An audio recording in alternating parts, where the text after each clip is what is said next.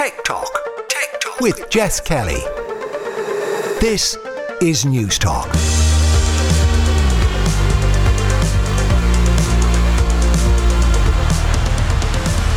Hello and welcome to Tech Talk. This is Jess Kelly with you here on News Talk. Coming up over the next hour, we'll take a closer look at the battle between the New York Times and OpenAI. We'll preview the 2024 Consumer Electronics Show and find out how you can save money in your digital life with just a few small changes. As always, you can email the show tech talk at newstalk.com or you'll find me on Instagram at JessKellyNT. Uh, as I just mentioned, later in the show, we will be looking ahead to CES 24, which is on next week, ensuring that the tech year gets off with a bang as ever. But it wasn't overly quiet in the world of tech during the festive period. On December 27th, the New York Times filed a lawsuit in the Federal District Court in Manhattan, suing OpenAI and Microsoft for copyright infringement.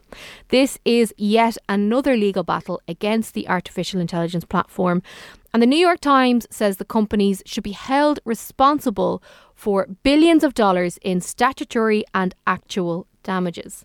Technology journalist Emmet Ryan joins me now to talk through the details of this case. Emmet, what is the fundamental issue here from the New York Times side of things? Well, essentially, they're saying that like the companies OpenAI and Microsoft are stealing billions of dollars worth of the work by its journalists. Uh, sometimes even spitting out the material that they've produced verbatim, like not even just rephrasing it. And obviously, in an era when there's a lot of pressure on the media, I think that's not a surprise to anyone to hear. Essentially, having OpenAI and its uh, you know bots, uh, well, it's it's it's robots, sort of you know digging into all this and using other people's intellectual property. Essentially, it's really is an intellectual property debate. This, uh, in order to provide answers, that's where the crux of this debate is, and it's been one of those things with the generative AI that's sort of been the we'll see what happens. Obviously, artists have been complaining about it, and most people have been sympathetic with artists. But the obvious thing is, artists typically don't have much money to mount a legal fight. New York Times has some serious investors, so they're sort of kind of going, well, let's let's start seeing if we can set some precedent here, because there are definitely intellectual property questions when it comes to how generative AI is putting together anything, be it text, be it audio, be it video, uh, or be it be it photo so the New York Times is essentially saying this is our IP. You can't just be using it without paying us for it. Okay, let's dissect this fully. Obviously, journalists and news outlets want their content read and consumed. But I assume that the big problem here is that the New York Times aren't getting clicks onto their website for content that's being fed, read, and used via ChatGPT which ultimately, I assume, is costing the New York Times money. That's the thing. If they want their content being consumed, they want it being consumed through a channel they can profit from, like they are a commercial business. And as things stand, there is no means for them to generate any revenue or even any brand awareness, essentially, through this generative AI. So while, you know, obviously, I mean, as a journalist, I'm possible to read what I write, but I also have an ego, Jess, and I already know that Emmet Ryan wrote it or Emmet Ryan made that video uh, at the very least. And more often than not, I want people to pay Emmet Ryan for that. I hate referring to myself in the third person, but sometimes I channel The Rock. And that's the New York Times want. They want New York Times content to generate the New York Times some dollars. Yeah, and that is a valid point. So too, I believe, is the wider threat here to journalism as an industry. The example that really caught my attention, um, and I think the attention of a lot of people here in Ireland last year, was when the Irish Times published an article that was written by AI without knowing that it was written by AI. That sort of stuff I think is more likely to happen these days, particularly if a program like ChatGPT can understand and mimic the writing styles of particular journalists or particular publications is, and although what I have noticed from people in recent weeks, uh, even like you know uh, friends of mine when they're seeing comments on stuff on Instagram, they're noticing that there's a certain sort of cadence almost to how AI bots write, which is not human if that makes sense. But it, it takes a while to acknowledge that, and you know the cadence isn't quite there. It's a bit different, and you know I'm seeing people who aren't journalists just to be clear noticing it. It's not just those of us who work in content creation noticing. I'm noticing regular Joes uh, spotting that the cadence just doesn't seem like something a person would say.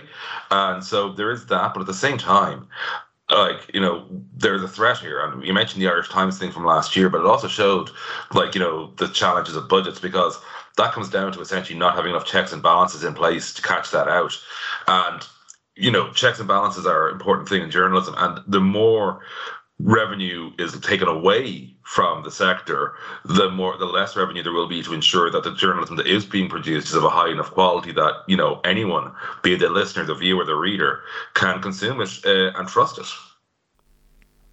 Mm. And trust is such an important thing, obviously.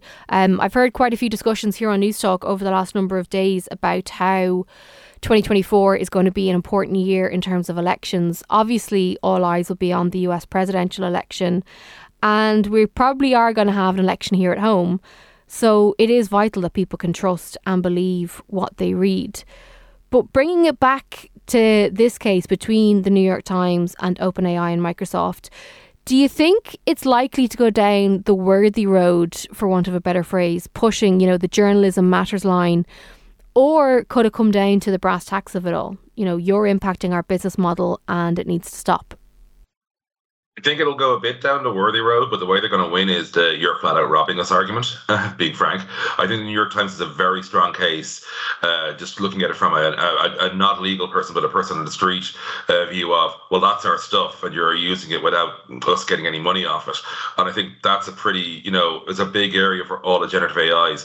Like, you know, obviously I'm, you know, the typical egotistical journalist, don't get me wrong, but my fundamentally, when it comes down to, like, you know, that's my stuff, I'm just like, you know, every other person person in the street kind of going, What do you do with my stuff? And I think the New York Times that's their route to victory here, or to at least ensuring they get some sort of payment from OpenAI and Microsoft. And it's an area that the generative AI companies are going to have to start looking at because there's so much data on the internet. But the difference is, if I Google something, Google doesn't just uh, you know, spit it out verbatim without crediting anybody. Google sends me to the New York Times. They send me to Newstalk. They send me to the Go Loud player.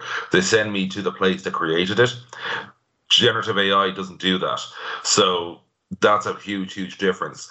And I think when you're looking at it from that perspective, like the flat out, this is my stuff, what are you doing, is going to become the crux of this debate. Yeah, another example of this sort of thing is the issue that uh, comedian Sarah Silverman raised about ChatGPT.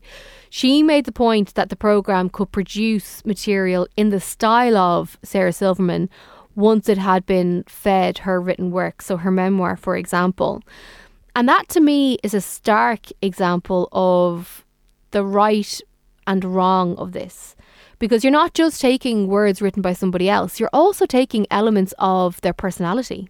Mm-hmm. And, like, you know, with the US in particular, because they've actually gone into sort of the say so parody law is a thing where there's sort of justifications there, but it's also clear where the extent of parody stops. So when it goes from say, you know, do it taking the mick out of Sarah Silverman for whatever buddy putting it, uh, you know, that's going to be fine. But if you do it where it's just do it as though it's Sarah Silverman, it's quite clear in the US that that is not okay. Uh, so that again is it's a major issue looking forward, and it's one where you know it's the same problem. Jess, you and I have been talking about this for years. You know, people just like they they run out and see let's see what happens rather than the classic Jeff Goldblum line of they were so busy wondering about if they could they never stopped to think if they should Mm.